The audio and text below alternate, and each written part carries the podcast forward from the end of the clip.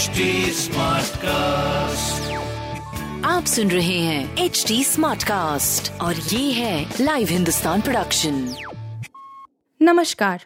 ये रही आज की सबसे बड़ी खबरें। अशोक गहलोत का कटेगा पत्ता? कांग्रेस अध्यक्ष को लेकर संशय बरकरार दिग्विजय सिंह और खड़गे भी तैयार। कांग्रेस प्रेसिडेंट इलेक्शन कांग्रेस अध्यक्ष पद के चुनाव में पार्टी दो तरफा रणनीति पर अमल कर रही है। मुख्यमंत्री अशोक गहलोत गुरुवार को दिल्ली में पार्टी अध्यक्ष सोनिया गांधी से मिल सकते हैं। वहीं, दूसरी तरफ़ पार्टी दूसरे उम्मीदवार की संभावना भी तलाश रही है। इसमें दिग्विजय सिंह और मल्लिकार्जुन खड़गे के नाम शामिल हैं। दिग्विजय सिंह शुक्रवार को नामांकन कर सकते हैं। पार्टी हाईकमान अपनी छवि को लेकर भी सावधान है। पार्टी का शीर्ष नेतृत्व नहीं चाहता कि राजस्थान घटनाक्रम के बाद कोई गलत संदेश जाए। इसलिए पार्टी की कोशिश है कि अशोक गहलोत अध्यक्ष पद के लिए नामांकन करें। संगठन महासचिव के सी वेणुगोपाल के मुताबिक राजस्थान में कोई ड्रामा नहीं हुआ। एक दो दिन में स्थिति साफ़ और सामान्य हो जाएगी।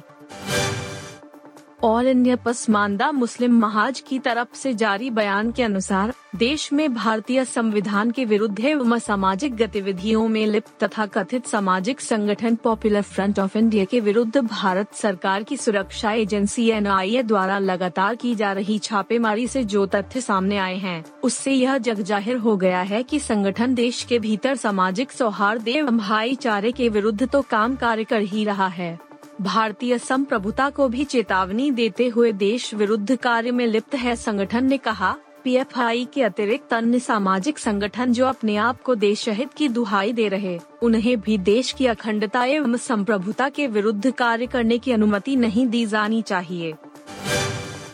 कांग्रेस ने बताया, भाजपा की बी टीम तो भड़क उठे ओवैसी, राहुल गांधी को कहा walker in chief Congress party ने मध्य प्रदेश के बुरहानपुर में हाल ही में संपन्न हुए नगर पालिका के चुनाव के परिणाम का हवाला देते हुए असदुद्दीन ओवैसी की All India Majlis Ittehadul Muslimeen, MIM को भारतीय जनता पार्टी, बीजेपी की भी टीम करार दिया है। हालाँकि, पवन खेड़ा ने अपने ट्वीट में किसी का नाम नहीं लिया, लेकिन उनके द्वारा साझा किए गए आंकड़े यह बताने के लिए पर्याप्त थे कि उनका निशाना किस तरफ़ था।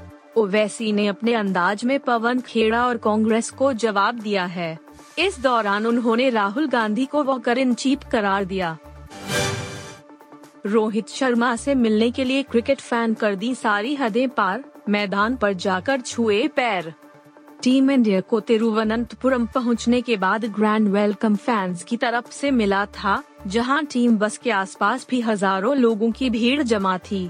खासकर टीम के कप्तान रोहित शर्मा को लेकर केरला के फैंस में गजब का उत्साह देखने को मिला। मैच से पहले रोहित शर्मा का बड़ा सा कटआउट लगा था। वहीं, जब फैंस ने टीम बस में रोहित को देखा तो वो उनकी तस्वीरें और वीडियोज़ निकालने लगे। खुद रोहित ने भी ऐसा किया, जबकि मैच के दौरान एक फैंस ने तो सारी हदें पार कर दी। दरअसल, जैसे ही भारतीय टीम की गेंदबाजी पारी समाप्त हुई तो एक फ़ैन स्टेडियम की सारी हदें पार करते हुए मैदान पर पहुँच गया, क्योंकि उसे रोहित शर्मा से मिलना था। हेरा फेरी फेम निर्देशक प्रियदर्शन कर रहे हैं अक्षय कुमार के साथ film plan, Hungama two apostrophe पर भी काम जारी।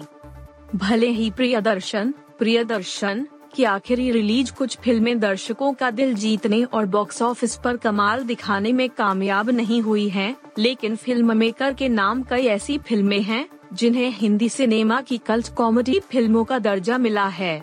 हेरी फेरी हेरा फेरी से लेकर चुप चुप के चुप चुप के और भूल भुलैया भूल भुलैया से लेकर हंगामा हंगामा तक। प्रियदर्शन ने कई बार दर्शकों को हंस हंस कर लोटपोट होने का मौका दिया है। ऐसे में अब प्रिय दर्शन एक बार फिर बड़ी प्लानिंग के साथ धमाका कर सकते हैं। आप सुन रहे थे हिंदुस्तान का डेली न्यूज़ रैप जो एच टी स्मार्ट कास्ट की एक बीटा संस्करण का हिस्सा है। आप हमें फेसबुक ट्विटर और इंस्टाग्राम पे एट एच टी या podcasts@hindustantimes.com पर ईमेल के द्वारा सुझाव दे सकते हैं आप सुन रहे हैं एच डी स्मार्ट कास्ट और ये था live Hindustan production HD Smartcast.